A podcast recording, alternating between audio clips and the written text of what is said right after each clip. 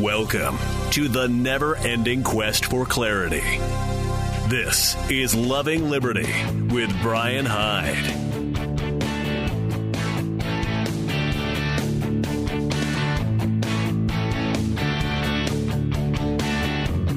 Hey, welcome back to Loving Liberty, hour two of our broadcast now getting underway. I have a very special guest I want you to meet. His name is Cliff Maloney. He is the president of Young Americans for Liberty. And uh, Cliff, it's great to have you on the show. We've crossed paths before, but it was a long time ago on a podcast far, far away with uh, with our good friend Connor Boyack from Libertas Institute. Yeah, it's great to be back. I appreciate you having me here. So and, and, and we we have uh, we've kind of uh, run into one another, or at least we we've uh, been ships that pass in the night at at uh, a couple of different things taking place uh, among freedom-minded people. FeeCon a couple of years ago in Atlanta, but for people who aren't familiar with uh, who you are or what Young Americans for Liberty is about, let's start with you. Tell us who you are and what makes you tick, and then we'll talk a little bit about your organization. Yeah, sure. Name is Cliff Maloney and uh, I'm a 28 year old who believes in freedom, liberty, and the Constitution.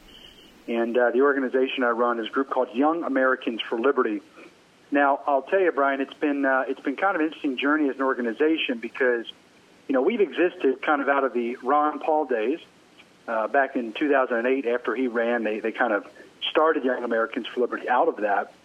And when I took over uh, in 2016, uh, I had worked for Rand Paul when he ran for president. I was his national youth director, and when uh, when he dropped out, you know, we were continuing to do outreach on campus. When I came to YAL, but one of the major shifts we made in 2018 was we kind of doubled down on our mission of not just going out and identifying students, not just educating them on the principles of liberty and the Constitution, and not just training them, but how do we mobilize them? How do we take all this energy and go out and really make an impact in the community. And so in 2018, we launched this uh, program called Operation Win at the Door, where we take all this energy and these young people who are excited about the ideas. I promise you, they're out there on college campuses. You just got to find them. Uh, you got to look for them because they're they're not getting that message in the classroom. And what we do with them is we take them out and we identify candidates that are aligned with the principles of civil liberties, the Constitution, fiscal conservatism, and a foreign policy of peace, to be frank, we find these candidates. We go out and we do what we call door knocking deployments. So we try to really move the needle, mobilize voters, get them excited. And we'll put students on the ground for practically an entire month to try to, to try to uh, drive those results. And uh, just the top line numbers uh, for you and your audience, you know, we've done 107 races across the country. We've gotten 56 what we call Liberty legislators elected. And we've done that by knocking over 1.5 million doors so far in our program. Um, so it's it's it's it's interesting. Um, obviously, in 2020, you know, dealing with this virus right now, uh, we'll make some adjustments to uh, make phone calls, send some targeted texts, and uh, even do some mail to associate with absentee ballots. But what we're trying to do here is we're trying to build a bench across the country of just not young people on campuses that are excited, but kind of a minor leagues of the Rand Paul, Thomas Massie, Liberty type folks in state legislatures. Here's the question to the entire audience. If we can elect 250 of these Rand Paul, Justin Amash, Thomas Massie types at the local level, people that really believe in the cause of liberty, if you elect 250 of them, that is 5% of all the state legislative seats in the country. That, to me, where you actually start to see some impact and start to change the conversation. That's what we're working towards. Cliff, you are speaking my language, and, and I'm thrilled to hear about the success that you guys have had so far. I want to I want to go back just a little bit here and ask you the the foundational principles to elect individuals like you're talking about, freedom-minded, liberty-minded, principled um, legislators. What are some of the, the sources that you draw upon, or that those who go out there and do this work, these members of Young Americans for Liberty, where do they get the basis of their understanding so that they can can go out there and, and share light? Yeah, I think it's a great question. So the first thing that we, because people ask me this all the time, they say, you know, look, it's tough because every issue has some nuance and there's conversations and let me let me start at the end, which is how we endorse our candidates and work that back towards, you know, what are we giving to our students? What are we doing to introduce people to the ideas? And the reason I want to start at the end is because a lot of people ask that question right away of, well, do your candidates stay principled, right? You work hard, you get somebody elected, do they do they you know get bitten? Are they a zombie and all of a sudden they're gone and they're they're with the establishment and the special interest? So we actually have a, a 30 question survey where you can look if you go to yaliberty.org, you can find our survey there. You can see exactly how we vet our candidates. And that's important because it's not just that we get them to answer the questions. We can hold them accountable to those results, right? They're going on the record. And when I say there's 30 questions, Brian, I mean, there are, you know, we're, we're talking about every single issue you can possibly think of because I'm not just looking to make a political move. I'm looking to build something philosophically. And so if you want to do that, you have to get to the root of what these politicians believe. Now, newsflash for your whole audience, most politicians don't believe anything. Right. And I don't mean that they're bad people. I just mean they don't have a, a philosophical backing. There's no there's no principles or ideas or solutions, you know, that are deeper than just the, the topics for the day. That's it. You know, they're kind of looking at polls and where's where the interests are of the people and, and what's the easiest thing to say. They're not looking at, you know, hey, what's the proper role of government? So we have those conversations with our legislators and really work to make sure that's understood on the political side. On the philosophical side, here's, the, here's what I say to everybody. On any issue, any issue when it comes to the role of government, okay, there are different spots that we are at in terms of, you know, looking at, oh, is this something that we agree with, or is it heading in the wrong direction or heading in the right direction?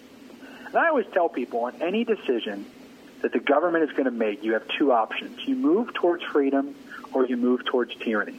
Right? You can you can say it a million different ways. You can say you move towards liberty or you move towards authority.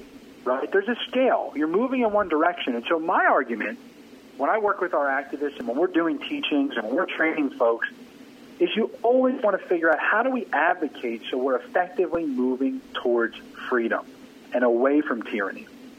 And I think the conversation that most students don't get in the classroom, the conversation that most students aren't hearing, is that the answer to every single problem, it's not always government. But that's what they learn. That's that's the curriculum of higher ed currently. And once again, I'm not saying that there are some, you know, powers that be that are that are pushing this. I'm just saying, look, that's what these professors have been taught. They're kind of indoctrinated and inundated with this idea that anytime you have a problem in society, look to government.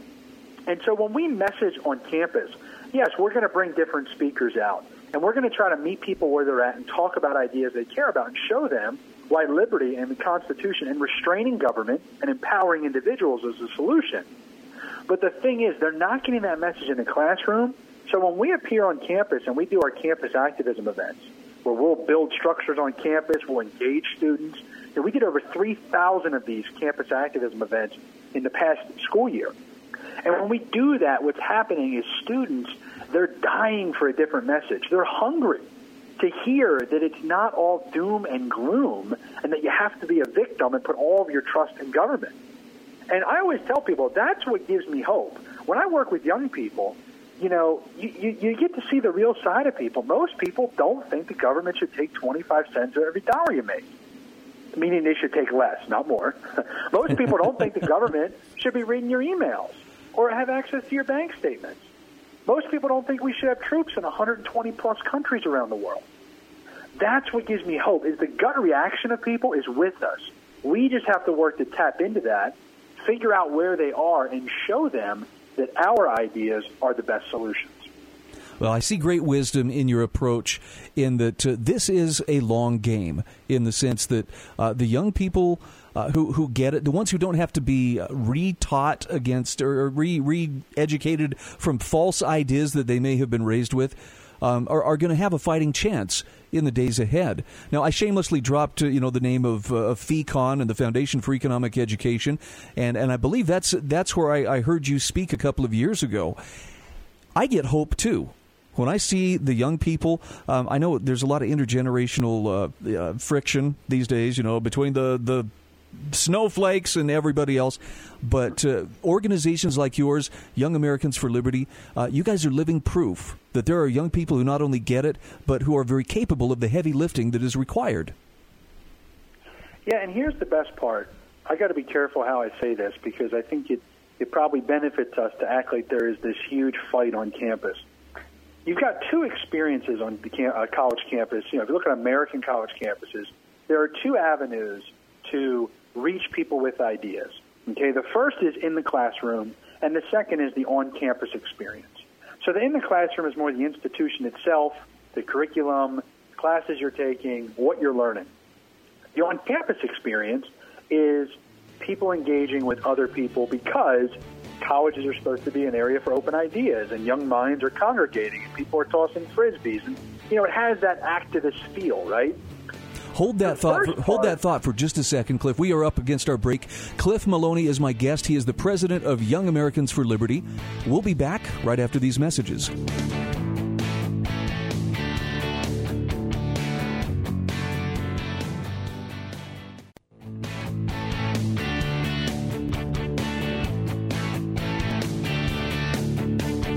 Hey, welcome back to Loving Liberty. My guest is Cliff Maloney. He is president of Young Americans for Liberty. He's also a regular guest and commentator on Fox News and PBS and Newsmax and Reason TV. And he writes a lot.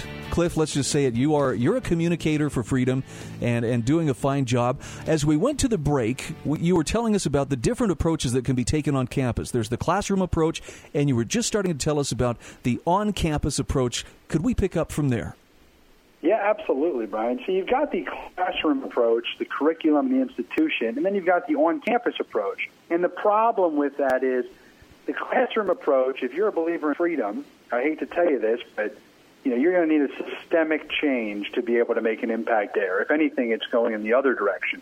Um, but that on-campus experience, the reason I was saying that I'm not as worried about some of the future, you know, where we're going is we're the ones out there doing the work.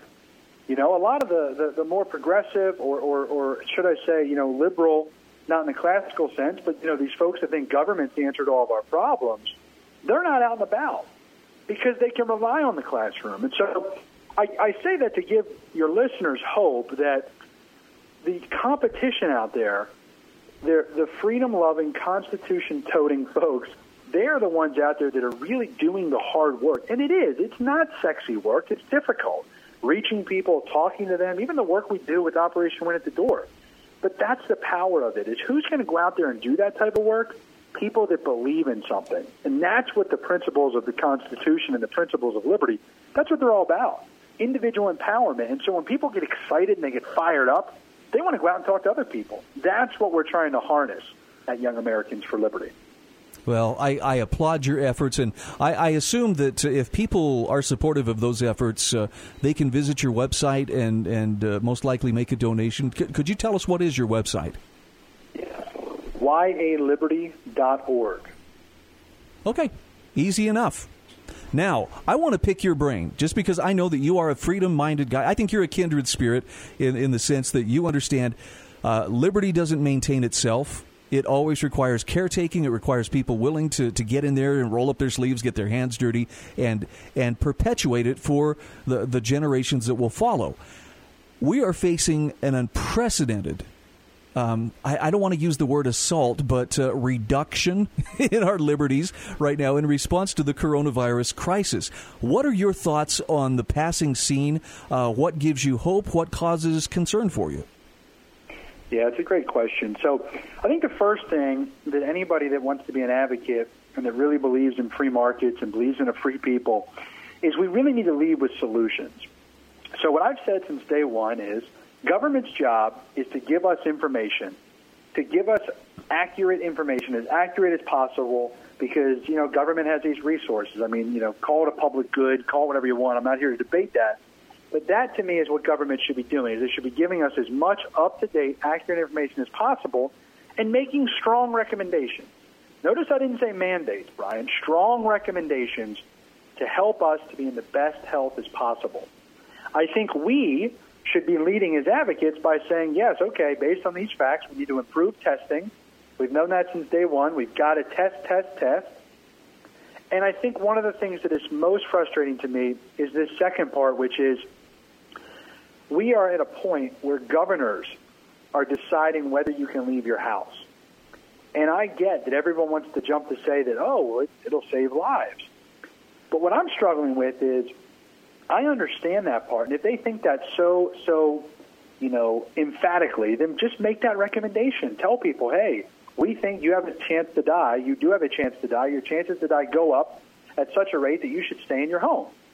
Well, I think that's a great conversation. Not a great conversation, but that's a that's a blunt statement, and people can respect that. But my struggle right now is you have these governors who are literally deciding what businesses are essential, what businesses aren't essential. And here's the problem. You know, metro areas are very different from rural areas. Um, and I'm not even talking nationally, I'm talking in each state, right? There are different localities that have different circumstances. And this is why decentralized government is so important because we need to be making decisions in the pockets that we're in, in the areas that we're in. And when these governors make these blanket statements, you know, my dad is a landscaping business in Pennsylvania. You think he gets within 30 feet of anybody in one day when he's cutting grass? No. But, you know, government can't, when government puts out a statement, what's essential and what's not, you got to let people decide. And, and the, the, the other thing on this that I think is just insane is I think politicians are out of touch with how many people are going to go hungry. And what I mean by that is this I think people can last a month, and I'd hope that everybody, you know, has family, friends, uh, local shelters, local charities, and communities can come together and help people. But after you get past the month mark, something starts to happen, and that's this. If people are told they can't work, they're not going to be able to put food on the table. And I'm not making that up. 45% of Americans have zero dollars in savings, right? 45%. So I don't think politicians realize that number's that high. And I think the conversation that nobody wants to have is you have to weigh the economic, you know, downside of people when they can't work, they can't get access to basic essentials. If you can't get access to basic essentials, you're going to have civil unrest. But that conversation keeps getting cut off because, oh, I do want people to die.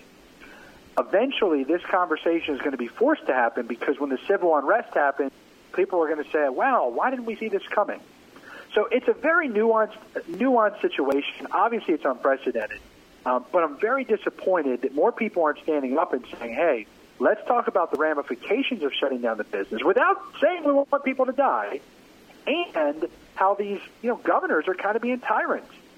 And I think the big test for the country is going to be when it comes time to quote unquote reopen. Have we learned any lessons from this?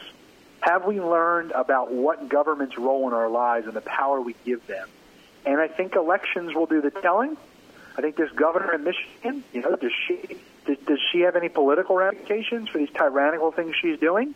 The governor in Kentucky shutting down church drive-throughs. Right. Uh, that is what is going to fascinate me because I am nervous. I'm going to be very disappointed, and people aren't going to push back. I hope I'm wrong. I appreciate your take on that, Cliff, and and I, I agree with your analysis. Uh, one of the concerns I have too is that the reason people are being as silent as they are right now, in the face of look, hey, government, there's an emergency. We're going to just tell you what to do. Your rights, well, they have to be suspended. If people really understood what their rights are, or as that matter, what legitimate government is supposed to be doing versus what it's actually doing, there's no way they would stand for that. I, I have to believe that silence is tied to a lack of knowledge generally among the populace. Yeah, and I think it's not just a lack of it is. It's a lack of knowledge, but I actually think the one silver lining here is maybe this does get people to turn their head. Right? Maybe there's people that are always like, "Oh, the government will take care of us. Well, look, once these twelve hundred dollar checks go out, yeah, I, I think people are going to run out of money again. And then what happens? We write another check. So I, I think I think you're onto something there, in that this could create a situation where we are able to finally have people having a conversation. And I'm not saying that you know you want something like this to happen, but sometimes things have to get bad. You know, for for people to to to see or to open their eyes or to engage. Um, you know, you had the bailouts back after the financial crisis, and what was born from that? The Tea Party. Right. Now, it didn't last long, you know, once Republicans got in charge and spent all the money. but sometimes you need a moment where you need an incident where people have to kind of do a double check. You know, they look and say, is this what I believe? Is this the right thing? And I think more than anything, more than any other time in my life, this is going to be a big moment for us to say, what is the proper role of government? Because that's the question. Every acti- every activity we do, if we can get people to ask that question, what is the role of government? That's a real conversation. That's not talking about partisan politics. That's not talking about Trump's hair or her emails, you know, like the 16 race. That is a real question. And you have that conversation, that is a very, very, very pivotal moment for the country if we can start asking that. Okay, the organization is Young Americans for Liberty, yaliberty.org. Cliff Maloney, thank you so much for spending some time with us on Loving Liberty today. Loved it. You guys take care.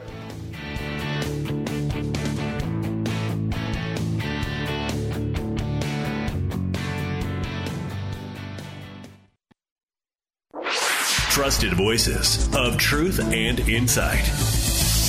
This is the Loving Liberty Radio Network.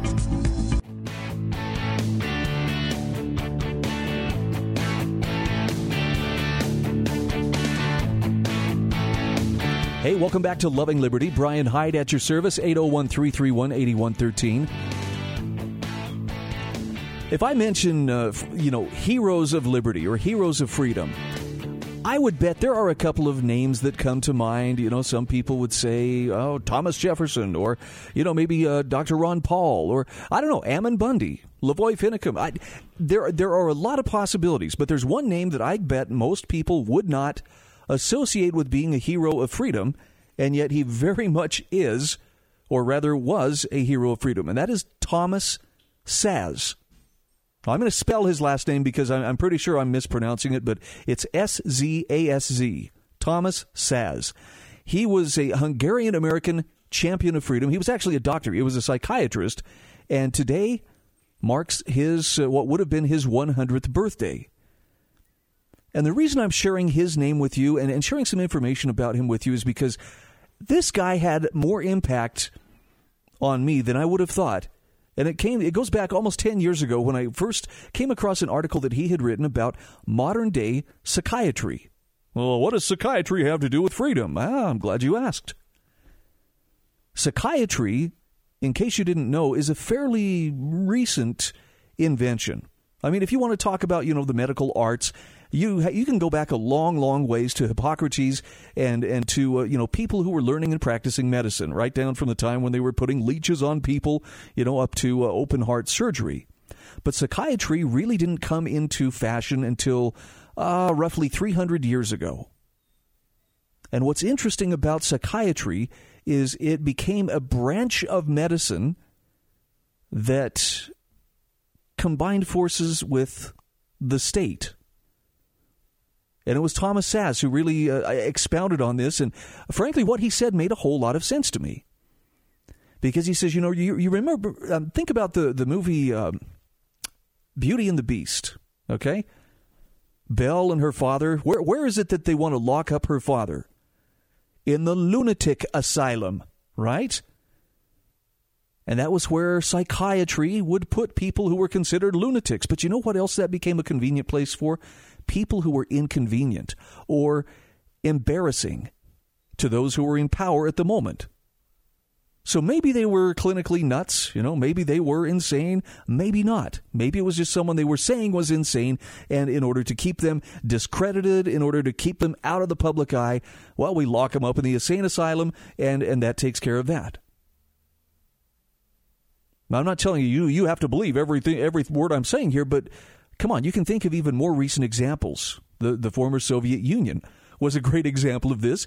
Um, I believe Mao's China was like this too. People who didn't get with the program, people who did not dutifully fall into line with the party, were considered mentally ill. My son Robert brought me a copy of uh, Solzhenitsyn's uh, Gulag Archipelago today. I had shared with him a Solzhenitsyn quote yesterday, and he started looking him up online and was just like, wow, this guy had all kinds of cool things to say. And he did. He was amazing. And he was also locked away in the, the Soviet penal system, that the labor camps, because of something he had said in a letter to a colleague, which was intercepted by one of Stalin's censors and then used to convict him of an Article 58 infraction or violation, which is anything considered anti Soviet activities. And so he was sent to the gulag to get his mind straight, where they starved him, they worked him nearly to death. Uh, he suffered exposure and freezing. Eventually, I think the reason he got out of there was because he had a massive tumor that had developed, and they had to send him out to, to get the medical help that he needed. But in the meantime, he wrote. And, and the things he wrote were so truthful that uh, it was just intolerable to those who were in power. So eventually they exiled him from the Soviet Union. They kicked him out and sent him on his way. That's what happens when psychiatry combines its forces with the state. And and by the way, I'm not picking on psychiatrists, I'm not picking on psychologists when I tell you this, but there are disciplines of medicine, say neurology, that study the actual structures of the brain and the nervous system. It's something that's uh, scientifically quantifiable. Psychiatry and psychology deal with more intangible things ideas, emotions, feelings, the id. And, and it's not to say that they can't do some good. I, I believe they can. But to the extent that they are tied to the state, they can also be a very large source of mischief. And this is something that Thomas Szasz, as a trained psychiatrist, warned against. And actually, he wrote a great book called The Myth of Mental Illness. It was published back in 1961. In that book, he talked about the vast numbers of people wrongfully incarcerated, incarcerated simply because officialdom did not approve of their views or even their peaceful behavior.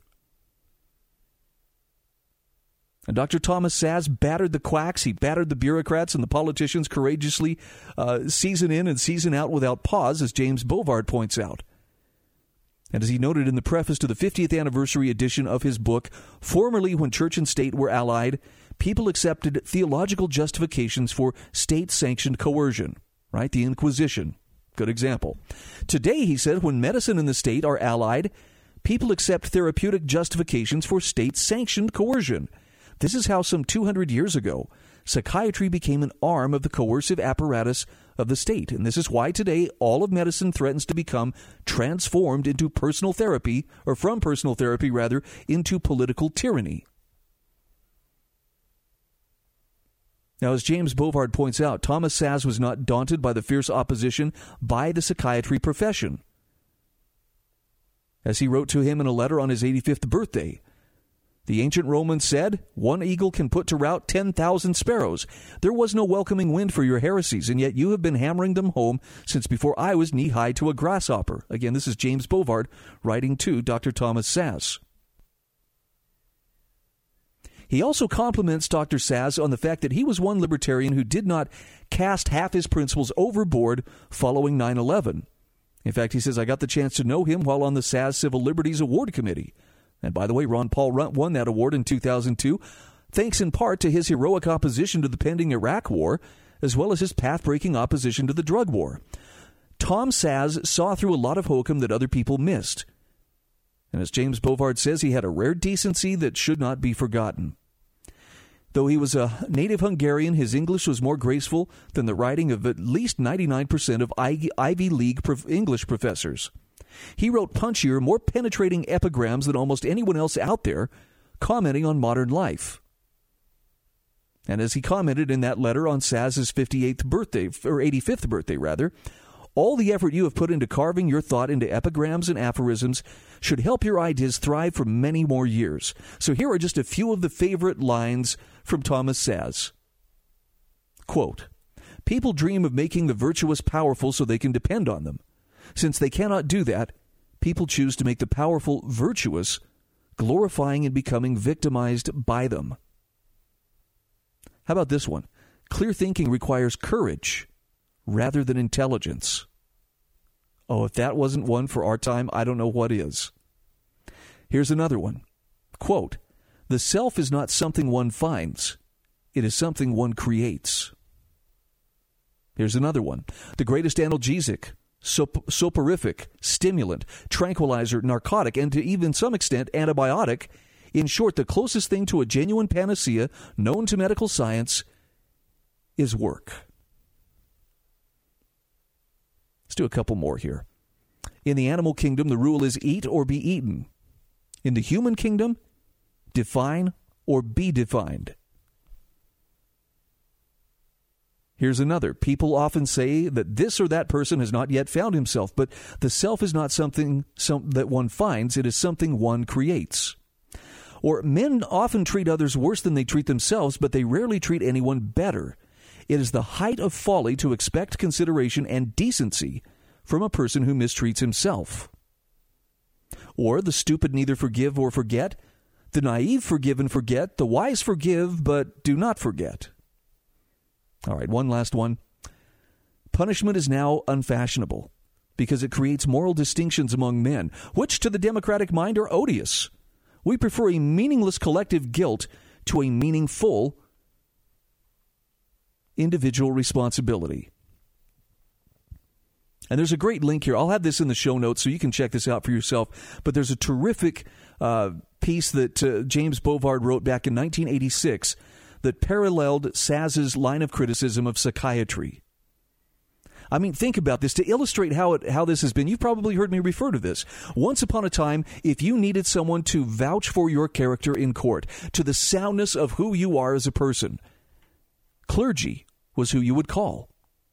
Your bishop, your priest, your pastor, that's who you would call as a character witness to testify as to what kind of an individual you are. Today, that has been outsourced. And if someone needs to vouch for what kind of a person is Hyde, they're going to bring in a psychiatrist. He's going to administer or she's going to administer a battery of tests and evaluations to try to determine what the heck is going on in my noggin and then explain to the state this is what I think based on my research what Mr. Hyde is all about.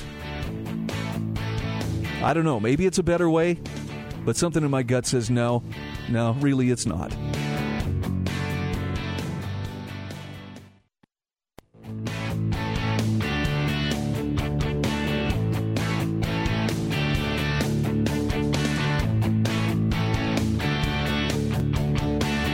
Hey, welcome back to Loving Liberty. Brian Hyde at your service. By the way, my lines are open 801 331 8113 if you'd like to take advantage of the closing moments of this segment. So I, have got a couple of great uh, links in the show notes for this hour. Uh, you definitely want to check out James Bovard's tribute to Dr. Thomas Szasz. I mean, it's it's just it, no disrespect to people who work within the mental health profession. But let's face it, it can also be a source for great mischief as well.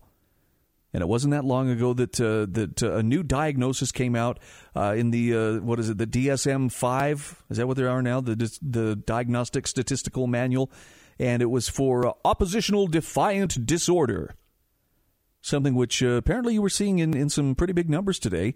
People uh, protesting it is time to reopen our lives for business particularly in Lansing, Michigan. Holy cow. Hundreds and hundreds of cars surrounding the state capitol, parking, creating gridlock, honking their horns. I was watching the, the poor guy streaming live video. I think it was for Breitbart, and just walking around trying to describe what was going on. You could you could barely understand a word he was saying because so many horns were sounding all at once. I don't think Joshua at the Battle of Jericho could have done a better job. Although at last glance the uh, State House in Lansing, Michigan was still standing, so they may need to circle it still a few times before they blow those horns once again. All right, I got just th- this one just landed in my email inbox a little earlier this afternoon, and the title pulled me in: "How Rights Destroy Us." I know I did a double take too. What? This is from Paul Rosenberg. And that Paul is one of those guys who I, I like his take on stuff. He's got a pretty fresh way of looking at things. But I've always been led to believe hey, our rights are what protect us from government power, they're what limit government's power over us. So he pulled me in. It was a great atomic headline. I had to, to read more and say, what, what is he talking about here? Here's what he said. He says, The thought that something like the right to a secure retirement could destroy us seems a little crazy at first. Who, after all, opposes old people living comfortably? Nonetheless, he said, many rights do destroy. And he said, it recently struck me that I had never seen a clear and dispassionate explanation of why. So he says, I'm going to rectify that. The two rights. Now he says, this will be brief, so please follow me. When we say rights, we are making should statements. Like old people should spend their final years comfortably. Now, at first, that sounds okay, but right is even stronger than should and implies a demand. It's a must, an imperative. And that can be problematic because there are two types of these must statements. One, you must do something. Two, you must not do something. Must not statements are like those in the U.S. Bill of Rights. They're what we would call negative rights. In other words, they're saying, you shall not. Telling the government that it may not impinge upon free speech, the practice of religion, peaceful assembly, and so on. Congress shall make no law. Now, these statements usually aren't a problem. But the must statements, the positive ones, however, are a problem because they make a universal demand. So when you say we have a right to a secure retirement, you are also saying that someone, somewhere, must make it happen. Now think about what he's saying here. Demands that a right be satisfied are made to unspecified providers. Thus, they accrue to gods and rulers, and with gods no longer in style, they go directly to rulers who are expected to satisfy the demands. So, to secure retirement, uh, to make secure retirement happen, the rulers must provide goods and or money to old people. And those things have to come from somewhere. Roof repairs and microwave ovens don't come from magic incantations after all. Someone must work to provide them. So since the rulers won't personally work for the goods, he or she must take them from other people. Thus, the seemingly benevolent right to a secure retirement leads directly to the forcible taking of personal property and the labor that produced it. Now, that's not seriously arguable. But there's some damage and destruction that comes along with that. As Paul Rosenberg points out, as every adult knows, claims of rights are more or less endless these days. The right to a roof over our heads, the right to health care, the right to employment, the right to clean water, and so on. All of these things are being demanded. That's what a claim to a right is it's a demand. So, whether people admit it or not, whether they understand it or not, to claim such a right is equally to demand that other people give it to you. In actual practice, he says it's working people who are expected to pay for all these demands. Money is coercively taken by threat or worse from the electrician, the farmer, the nurse, and so on. Expressed in any honest vocabulary, this is damage, and enough damage qualifies as destruction. So he says clearly the obligation to satisfy all the claims of the modern era is impossible. Everyone from the indigent to the crossdresser are claiming new rights, while the electrician, the farmer, and the nurse are being drained beyond endurance. So, making things worse, if a right, a must statement isn't satisfied, People take it as evidence of a crime, a wicked violation of their rights. Now, he says, in the end, all these universal demands, all these must statements come crashing down on the working man and woman, not only dragging money out of them, but calling them criminals for not having provided the impossible. And so he says, yes, these rights are destroying us. And I hope I've made that clear. We only have a few minutes left, but man, if you'd like to respond, I'd love to get your take. 801 331 8113. See, I think what he's getting at here, if I'm understanding this correctly, and it's possible maybe I'm missing the boat here, if you're going to claim your rights, you better understand what a right is. And this is just leaning on my own understanding here, but my understanding is a right is something that is yours that imposes no burden or obligation on another person in order for you to exercise it. Somebody doesn't have to pay to, uh, to write your thoughts so that you can express your right to free speech. It's on you to exercise it. The right to contract freely with other individuals voluntarily to engage in commerce You don't force them to engage in commerce with you, well, unless you want them to bake your wedding cake, but that's another story. Do you see the difference?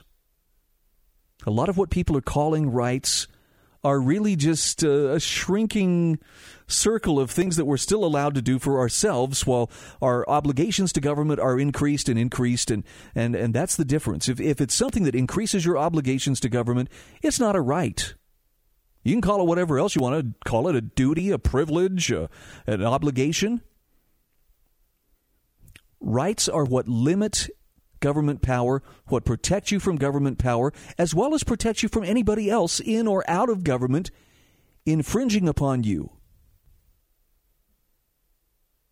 Now, I can almost predict with 100% certainty someone is going, well, that sounds selfish. That sounds like a very selfish way to live your life. How how could we do that? We have to cooperate. And you know what? I wouldn't disagree. We do need to cooperate. We are cooperative beings and voluntary cooperation is the way to go. But did you notice I said the word voluntary as opposed to coercive cooperation? Well, Brian, what if somebody makes the wrong decision? What if somebody refuses to cooperate? What if they don't want to donate their money to help the poor? And I know this probably isn't the answer they want to hear, but it's whose money was it? Their money. Yeah, well, exactly. There's the there's the answer as well as the problem for you. It's their money. Let them choose to do with it as they will. Well, now we all have to pay our fair share, do we? I mean, my my grasp of history is a little tenuous here, but as I recall, up until 1913, most every American kept whatever they earned and decided what to do with that money. Yes, there were some taxes they might pay, excise taxes, maybe a poll tax here and there, consumption taxes. Okay, fair enough. But they didn't pay an income tax, which means they alone made the decision what to do with their money and where it would go. Now, I ask you, prior to 1913, prior to the 16th Amendment, were hospitals built, libraries, soup kitchens, museums, art galleries, bridges, roads, dams. You get the picture. And the answer is, of course they were. So obviously, people were able to make the right decision without a gun being stuck in their ribs and told, do this or else. What makes you think they wouldn't do it today? And for those people who want to keep their money, you know, the Scrooge McDucks, if it's their money, that's their prerogative. Let them make the choice. I'm confident enough people would make the right choice voluntarily to provide the solutions needed for a given problem. Thanks for joining us. This is Loving Liberty.